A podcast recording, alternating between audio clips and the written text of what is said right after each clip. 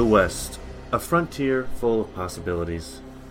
You hit the open road with your friends, searching for a new life, some fun, intoxicated with the promise of exciting new opportunities. The land where your dreams can become a reality. But what if you take the wrong turn? Instead of traveling along the path to your dreams, you journey down a road into your worst nightmares. A feverish nightmare. The place you thought would bring you such joy has turned the very concepts of society upside down. Nothing you see will bring you comfort, and the universe is working against you. There is nowhere to hide, and the sound of a cycling chainsaw blade echoes over the horizon. This is It Records. Good evening, everybody. Welcome to the It Records podcast. I'm Matt Johnson, one of your hosts, and I'm joined with our other hosts, as always, Peter and Lindsay. Thanks, Matt. Was not expecting that whistle at all. That's our live audience. There's a whistle sign instead of like an applause. Yeah, we're changing it up a little bit instead of clapping. Like well, this week, everybody, we watched the 1974 horror classic Texas Chainsaw Massacre, directed by the late great Tobe Hooper. Rest in peace, Tobe. What happened was true.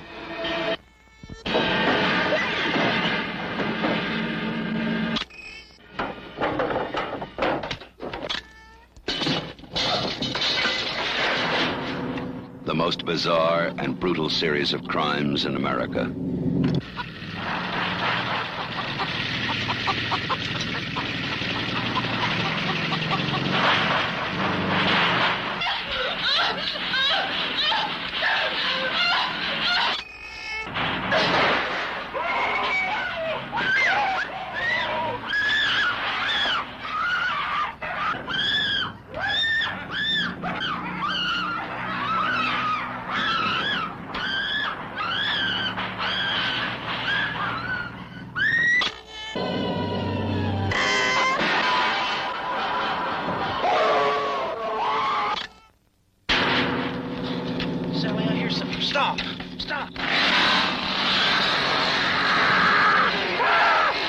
Is the movie that is just as real, just as close. Crazy! You gotta make us stop! Just as terrifying as being there. Please. Even if one of them survives, what will be left? The Texas Chainsaw Massacre. After you stop screaming, you'll start talking about it. Yeah, so this is a favorite of mine. I picked it this week, letting the listeners know. Have you guys seen this before? The original one, 74. Yes. Yeah, we watched it. Okay. I'd never seen it before, but we watched it in that horror movie class a few years ago. So, yeah, it was nice to give this a rewatch. Yeah, you guys took it without me. You know, I don't feel jealous at all. Yeah, well, that's what happens when you don't minor in cinema studies, Pete. I didn't have time to minor because I fucked up my first 2 years of college.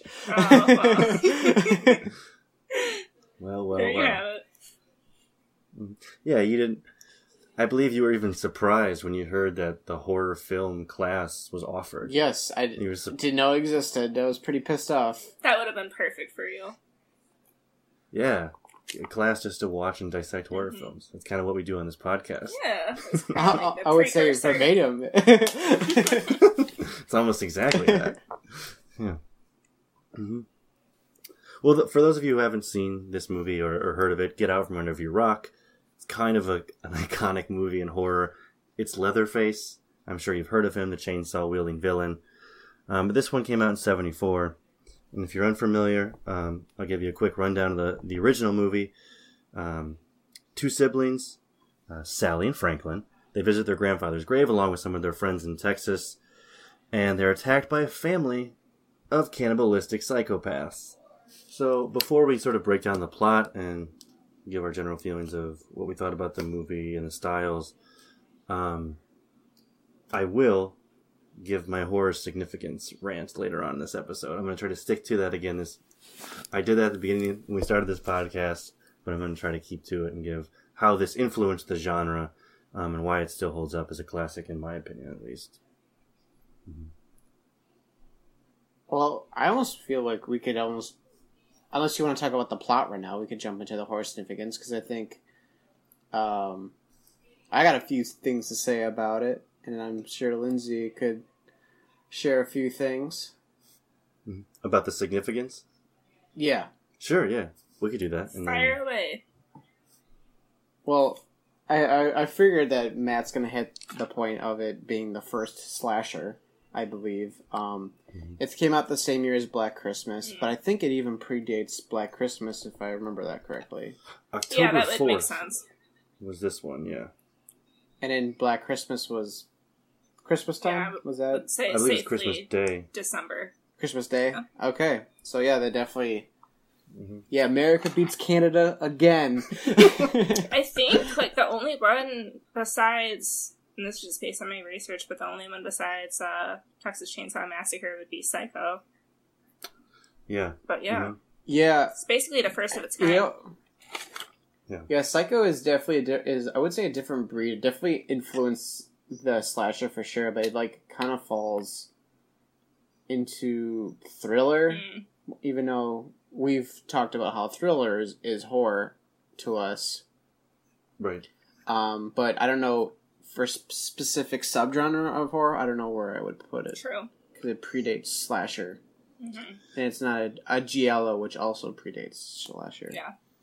Because that's basically a slasher, just an Italian movie. Mm-hmm. Yeah, I would argue, like what Lindsay was saying, that Psycho kind of has those slasher tendencies. But I think what like we're more familiar with now, if you think of it as like Halloween or Friday the 13th, those kind of slashers, this is the first of its kind with like the faceless, soundless killer. Like you never really see their face, they never really talk. That stalking sort of presence.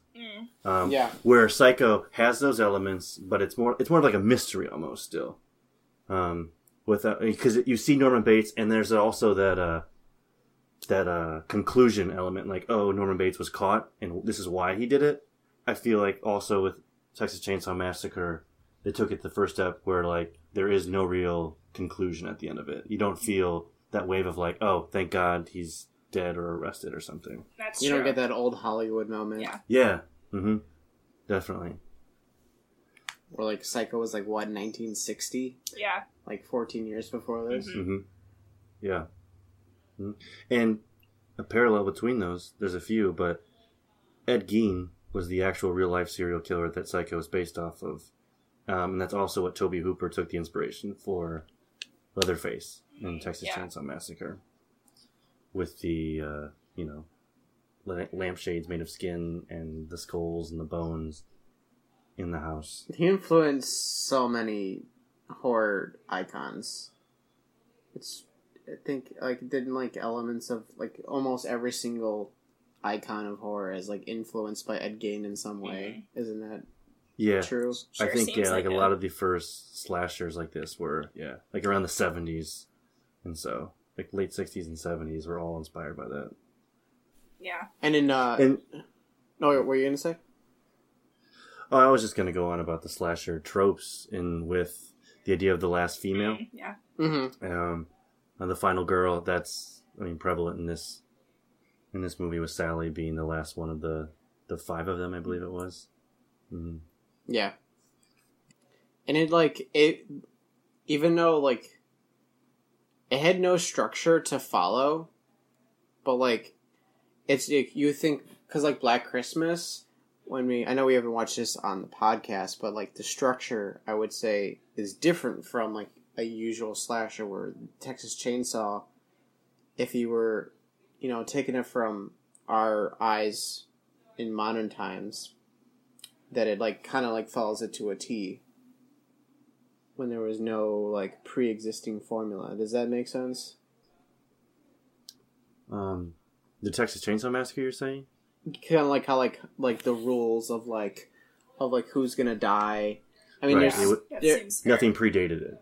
Yeah, I guess you had, he kind of had, like I said, with, like, how Giallo kind of predated slash and really paved the way, like, after Psycho, it kind of took it to the extreme with, like, more, like, fucked up killers, kind of, like, and it took away, and, like, they still had that mystery angle, but they really focused on, like, sadistic nature of the killer, which is, like, how Slasher took that even more.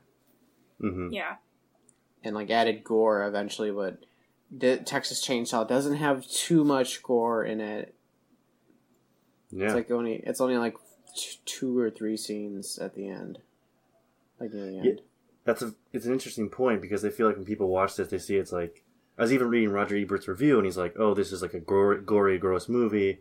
But I think it's just the way it's filmed and, like, the interactions with the Leatherface family. Mm-hmm. Because there's actually not a lot of blood, and Tobe Hooper was going for a PG rating.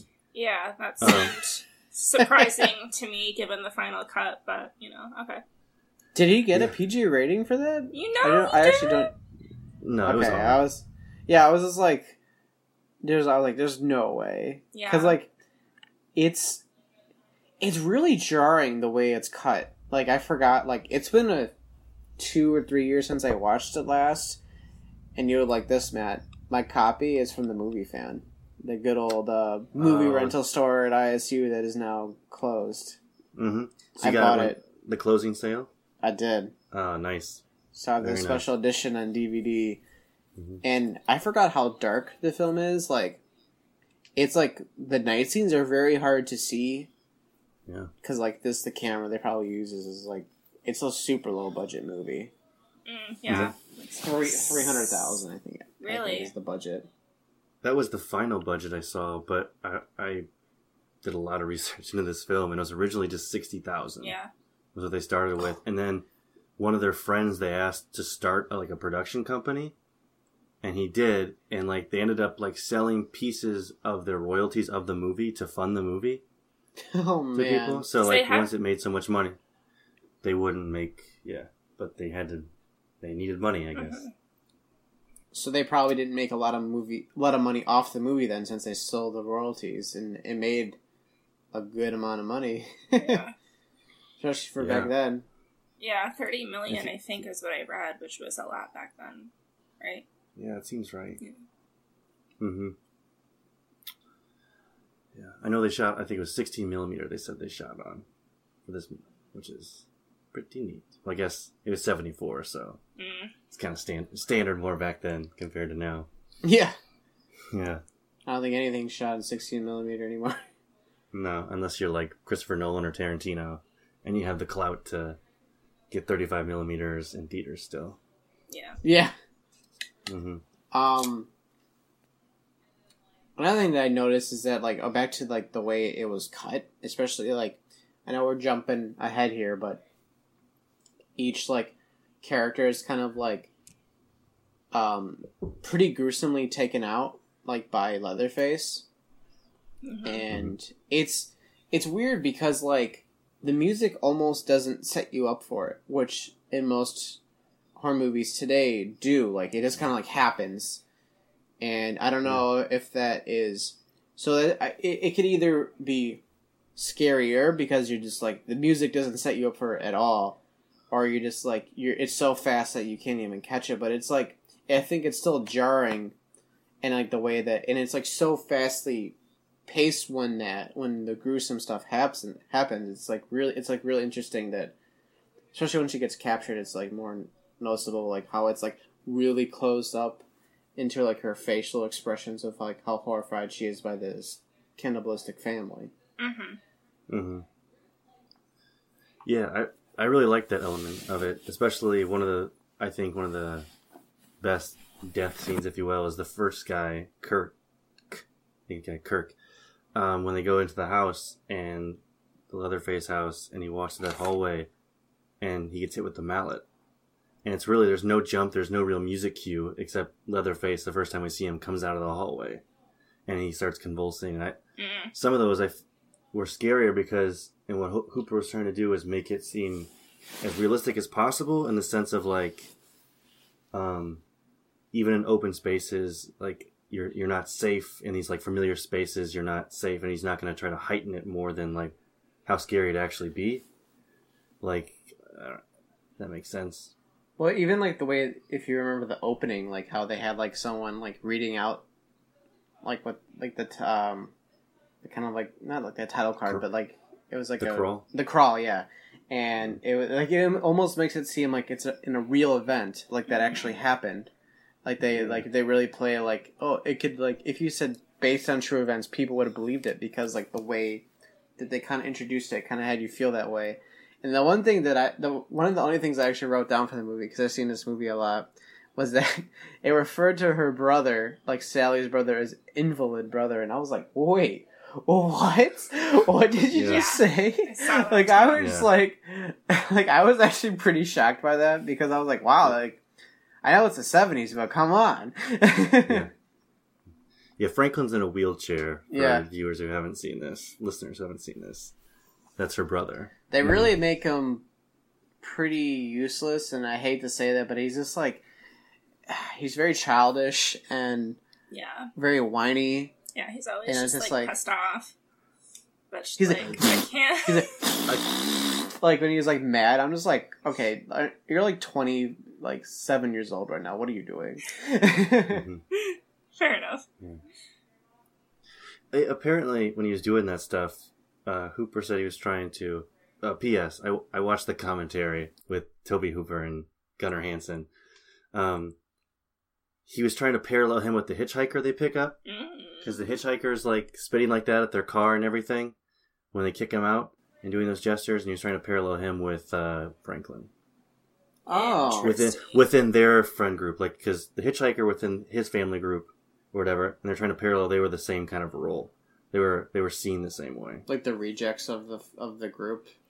Yep. Wow. Interesting. Mm-hmm. Okay. So they kind of give it like more of a... okay, at least it's better than making it... Like, here's this wheelchair guy, let's make him pretty useless and not do anything. Mm-hmm. Yeah. Now that makes a lot of sense. Mm-hmm. I would, like, I mean, even though they did make him out, like he didn't do much in the movie, at least he was, like, one of the final people. Like, he was pretty close. He got close. Yeah. One of the final two. And like that, like... I remember when I first saw it, I did not expect that at all. Like, when he came in with the chainsaw and got Franklin, I was like, oh, shit. I did not see that coming. Yeah, that was brutal. Yeah, that's another parallel with, like, Psycho. The fake out where she gets killed in the shower in Psycho. She's your main character half of the film, and then it switches who your lead character is. Was trying to do here, because Franklin really is who we're focused on prior to that point. I mean, the first shot we see of the group is him outside trying to use the restroom on the side of the road. He was using a can by the side of the road. I didn't catch why that would happen. The pullover. Anyway. Yeah, just pee on the ground. Like, if you're already pulled over. But anyway. But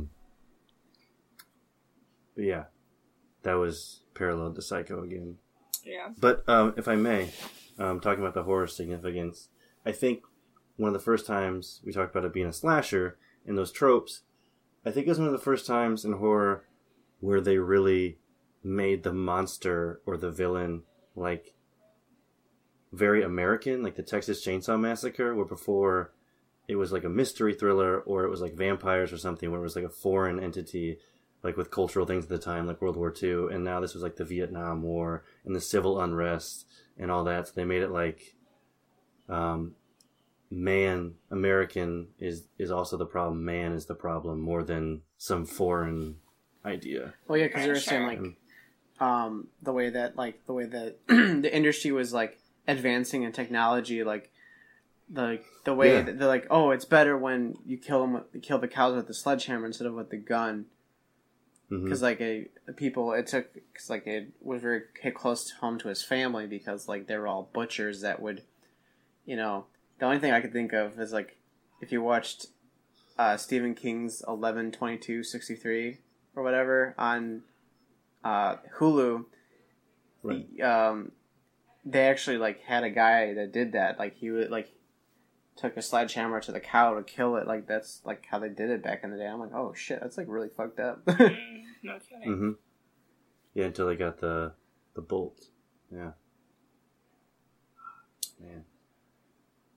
Yeah, which is another point of this movie. It's very pro vegetarianism. If you.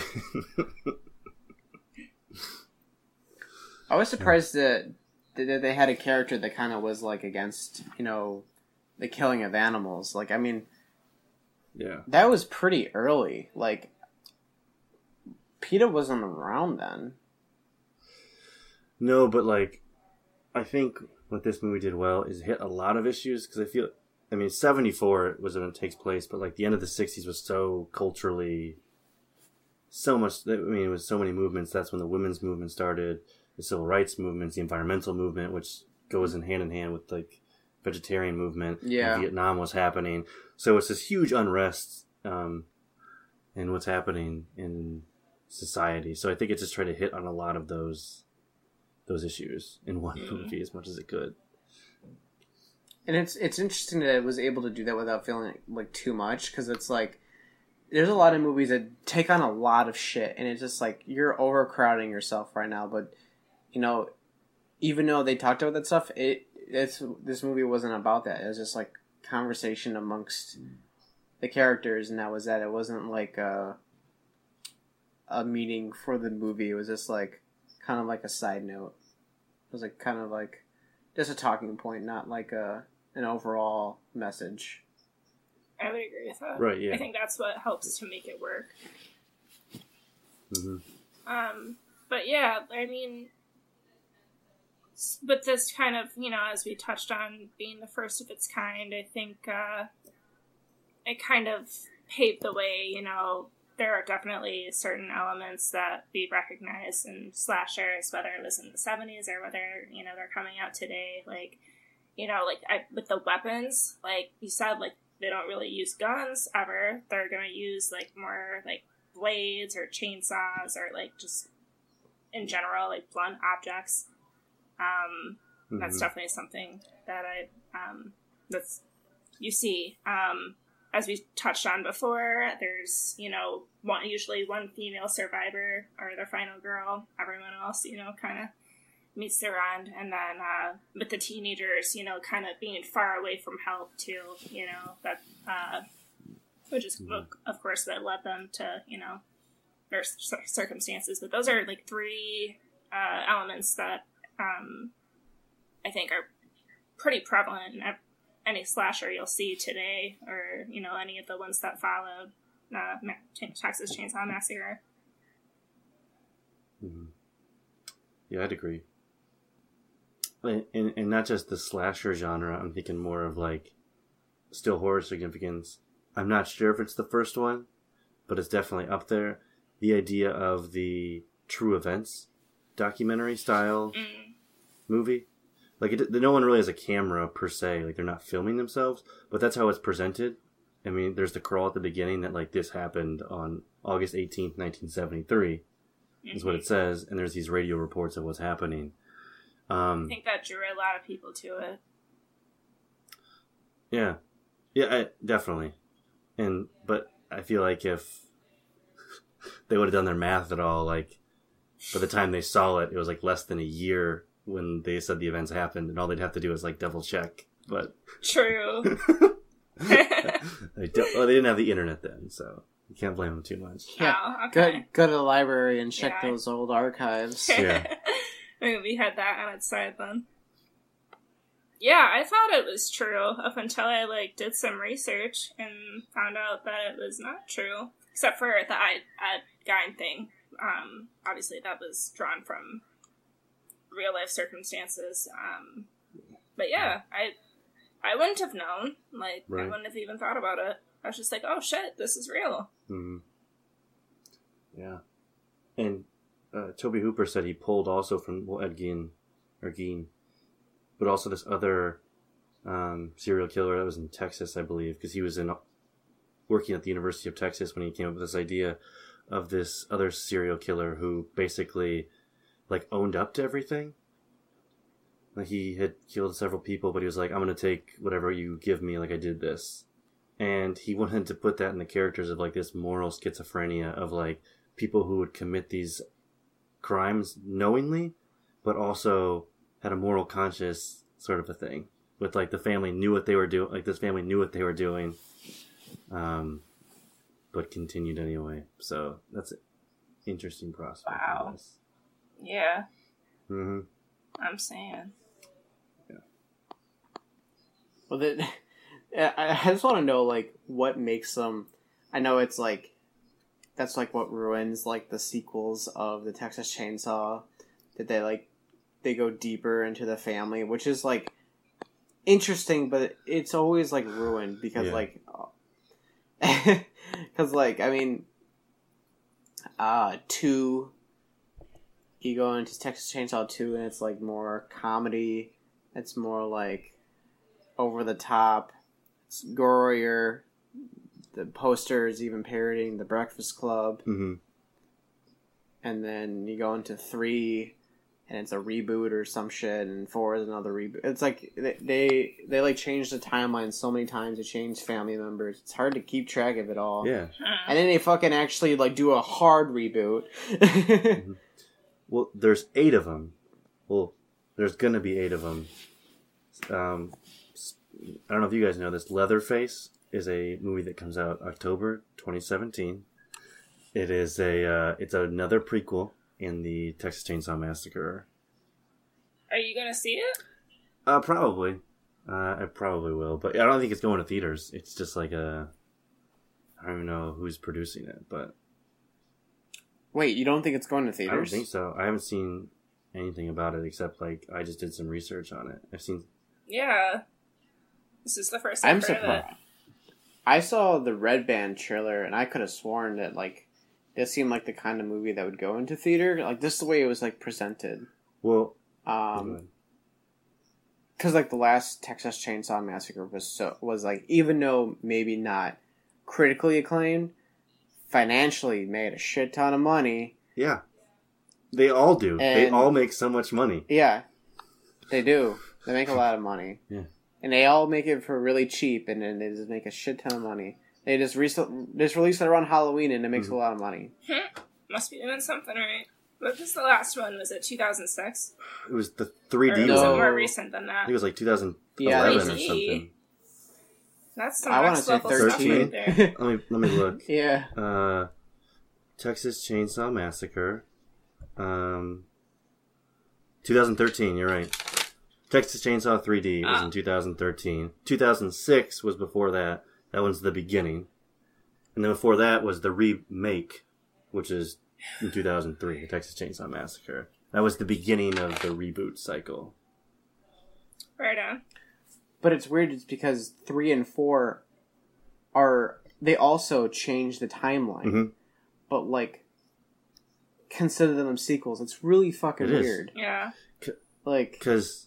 and there's, like, conspiracies, and there's, like, Illuminati, and then there's, like, aliens. It's like, what's going on? Yeah. Yeah. I don't think I like the sound of that. Yeah. Sounds too complicated. Yeah, yeah, I mean, that's the 4th one where Matthew McConaughey is involved, and some other famous actor. Renée Zellweger, I think, is in it. That's the beginning, right? That's, like, the first prequel one they did? Not 3D, right? No, this is Texas Chainsaw 4 that came out in the 90s. Oh, The Next Generation. Texas Chainsaw Massacre, The Next Generation. Okay, gotcha. Yes, that's Matthew McConaughey, Renée Zellweger... Mm-hmm. Where the family is involved with the Illuminati that is controlled by aliens or some shit. Gotcha. I'm gonna guess that Hooper was not involved with all of these. Was he? He got a nice paycheck though. Please tell me now. He was part of the first 2. He wrote and directed the first one, and the second one he just directed, and then he's not been attached since. I can handle that. Yeah, but. Kim Henkel has been on the 1st, 2nd, 4th, 5th, and 6th. So 6 of the 8 Kim Henkel has been attached to, and Kim Henkel was one of the original writers with Tobe Hooper. Nice. So the first one, Kim Henkel wrote with Tobe Hooper and directed the second one and The Next Generation, Pete. So the original, I don't know why I'm being such a hater. I haven't seen all of directed these. And wrote that one. I guess there's some trend that we missed in the 90s that had to do with aliens that they wanted to capitalize on. Yeah. They're like, oh, how can we make this different? Mm-hmm. Fucking aliens, let's do it. Yeah, and Illuminati. But Gunnar Hansen was only in the first one as Leatherface. I feel like he's a fairly popular name attached to Leatherface, but he was never Leatherface ever again. Yeah, it's not like the guy who did Jason, where there's like, I mean, or Freddy. It was, or Freddy, obviously, yeah. Mm-hmm. It's weird because the guy who's famous for doing Jason did him in the later ones. Like he did it. I think he did like 5 movies as Jason, but it was like the last like 5. Like okay. It was like three. I think it was like 4, 5, 6, and 7 that he did, or something like that. And he's like a big dude. I can't remember his name. Yeah, I can't either. But he's supposed to be a real cool guy, and the fans love him. Real neat guy. Yeah. That's good. I'm glad he has a personality. You gotta, and when you're a mindless monster, you gotta have some personality. That's right. You gotta balance that cool demeanor you have when you're a psychotic killer. Matt. Yes, Pete. This is your favorite horror film, am I right? It's definitely up there, if not number one. Mm-hmm. Because I remember you used to have your cover photo as the girl, Sally Hardesty, truck at the end. Yeah. Mm-hmm. Yeah. You had that one for a while. Mm-hmm. Yeah, it's one of my favorites. And we did what particularly? No, sorry, I think I can answer your question, but yeah, I was like, what particularly resonates it for you? Yeah, definitely. And just to start that, earlier in a mini episode, me and Pete did about famous directors or producers. Pete can attest, I almost did Tobe Hooper, but I chose Val Lewton instead because I didn't think many people knew who that was. But this one really resonates with me. For several of the reasons we talked about, it really started this slasher genre, and when those things didn't exist prior. And it's an exploitation film to some extent. It's not too gory, but yet it makes you feel so uncomfortable. And it's just so densely packed, I think, with thematic elements that it doesn't like hit you in the head, as we kind of talked about. It's very subtle. Definitely with like industrialization and the family and like the nuclear family, the ideas of that shattering at the time, the Vietnam War, all those things I think have elements in this movie that are resonated through certain characters, and also in thematic elements that I really liked. I thought was a good film touch. Are you guys familiar with Salvador Dali's The Persistence of Memory, the painting with the melting clocks? Oh yeah, melting clocks. Well, there's a great shot in this film where they're at the grandfather's, and it's Kirk and Pam. They're out trying to find the swimming hole, and it's right before they meet Leatherface's house, and they see this tree with a bunch of clocks on it, nailed to the tree hanging. Yeah. And the idea of the persistence of memory is just like it freezes time. You're going into a timeless era, so you're kind of like they're walking into this zone that is like a nightmarish, timeless sort of, it stops time from existing, and that's when they see that tree. And it's just it's a quick little shot, which I just think is a very interesting film take, as well as the whole zodiac thing. I don't have to go into a deep message about that, but she was talking about how Saturn's in retrograde. Yeah. And they have the cinematography of the sun and the moon constantly. They're showing that, you know, they have the solar spots are in the opening credits. And if I may, I got my little book here. When Saturn's in retrograde, it foreshadows the literal Saturnalia, I believe it is, which is the patriarch's slaughter and consumption of the children that the movie depicts. And the zodiac connects with the unnatural tinted sun in the opening credits, which comes after shots of corpses and suggests the universe itself is against this group. So just from those opening shots, you can kind of pick up on what's going to happen to these people. So I just think it's really dense, and it doesn't, like, the characters aren't talking about it, and it's still terrifying, and people still love this movie as a icon in slasher horror too. So it's commercially, I think, great, and critically is why it's a favorite of mine. It hits. And that's why you defend it. Actually, I'm going to destroy this movie. No, I completely defend it. It's too good that I just want to see it go. Yeah. Mm-hmm. Lindsay, I want to hear what you have to say. Are we officially going into defend or destroy? Or I would say so, since Matt had a nice little spiel about his. I want to hear yours. Let's go. I agree. I think this movie is completely iconic in the history of filmmaking. And no other remake or sequel will ever match it. I don't care if the writer of the original is attached to all of these other ones. I mean, I really should stop hating so much because I haven't exactly watched these, but, like, whatever. I 2 thumbs up from this kid. I hadn't actually seen it until we watched it in that horror class. Like, it's probably going on 4 years now, I think. And, like, in that class, like, I would, like, fall asleep a lot because, you know, I'd had a long day, and I never fell asleep when we were watching this movie. I mean, there was, like, so much, like, action-packed. Like, I noticed that it was less about dialogue in this movie, and it was more, which, you know, there was a good amount of that, but it was really, you know, the quick pace, you know, and kind of, like Pete had mentioned before, kind of the lack of music that set up, you know, what was about to happen, you know, since there wasn't any of that, it made it creepier for me. So yeah, I'm gonna give it 5 stars all around. Yeah, I really liked it, and I think it did a good job kind of paving the way for all the slashers to come. Mm-hmm. So, Peter, what you think? I destroy this movie. No, I'm kidding. All right. I was like, I can't. I mean,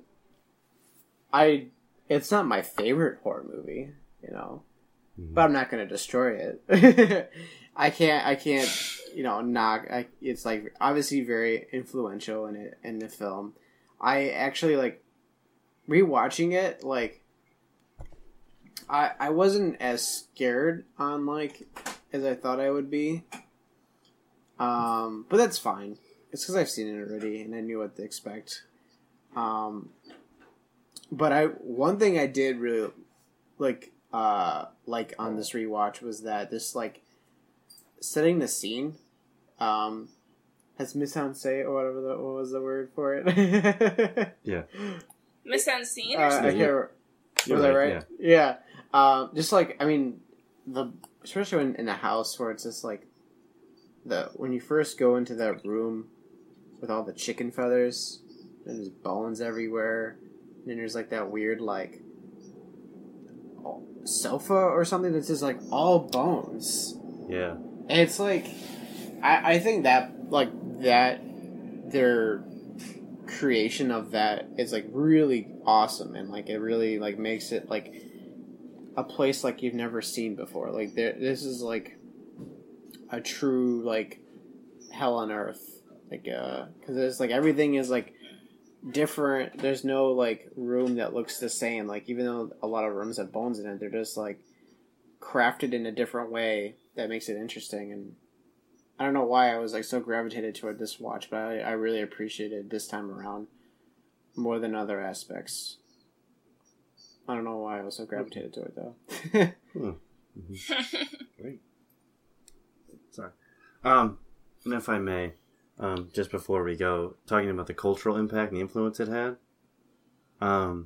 just some people who've given credit to it laying the foundations for like their franchises was Carpenter's Halloween. The Evil Dead said Texas Chainsaw Massacre inspired them to make that movie. The Blair Witch Project. Ridley Scott explicitly said the idea for Alien came to him after watching it, and Rob Zombie's House of a Thousand Corpses.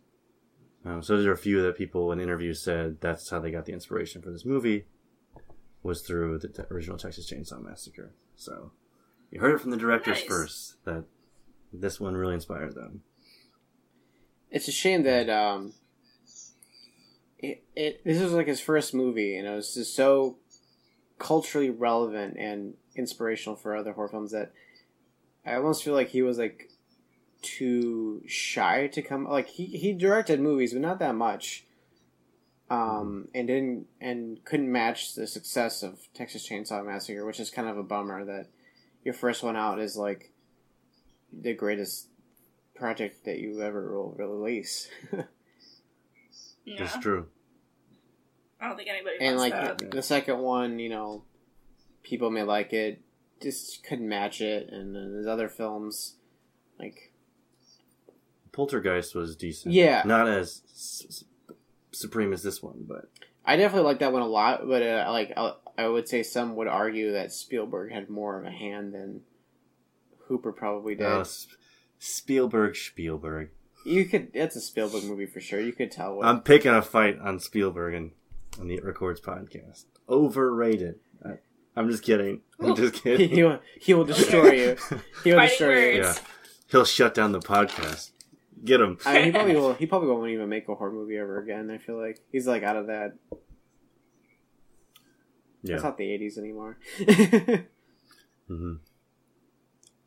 Okay, so we didn't really talk too much about the scene where Sally's tied up at like the dinner table with the family, which is the hitchhiker, the man at the gas station, and Leatherface, and they're creepily like laughing at her, and she's tied up, and then Grandpa comes downstairs, which is like this decaying person, essentially a corpse. But this film is notorious for filming in the middle of summer in Texas, but it was really humid, so everybody was like sweating, and it was like Leatherface was like Gunnar Hansen. They said was like smelled terrible because he couldn't change his shirt because it was dyed, so he was like sweating this for like days. And on top of that, it took like 8 to 10 hours to do Grandpa's makeup for that scene. So the guy said, "I'm doing it in one shot." So they for 36 straight hours shot that scene until they got it. Oh my god. That sounds terrible. Yeah. So some things happened while they were doing that. They cut Sally's finger for Grandpa to suck, essentially, which is one of the weirdest scenes in this movie. But since they wanted to do it in one take, then they couldn't get the tube of blood on the knife to, like, squirt blood. They had to cut her finger in real life. The scene you see with her finger being cut in the movie is her actual finger being cut. Yeah. Mm-hmm. Yeah. That's a little tidbit. Production notes of Texas Chainsaw Massacre, and there's plenty more. Just listen to the commentary with Tobe Hooper and Gunnar Hansen. How dare you steal my last name? What?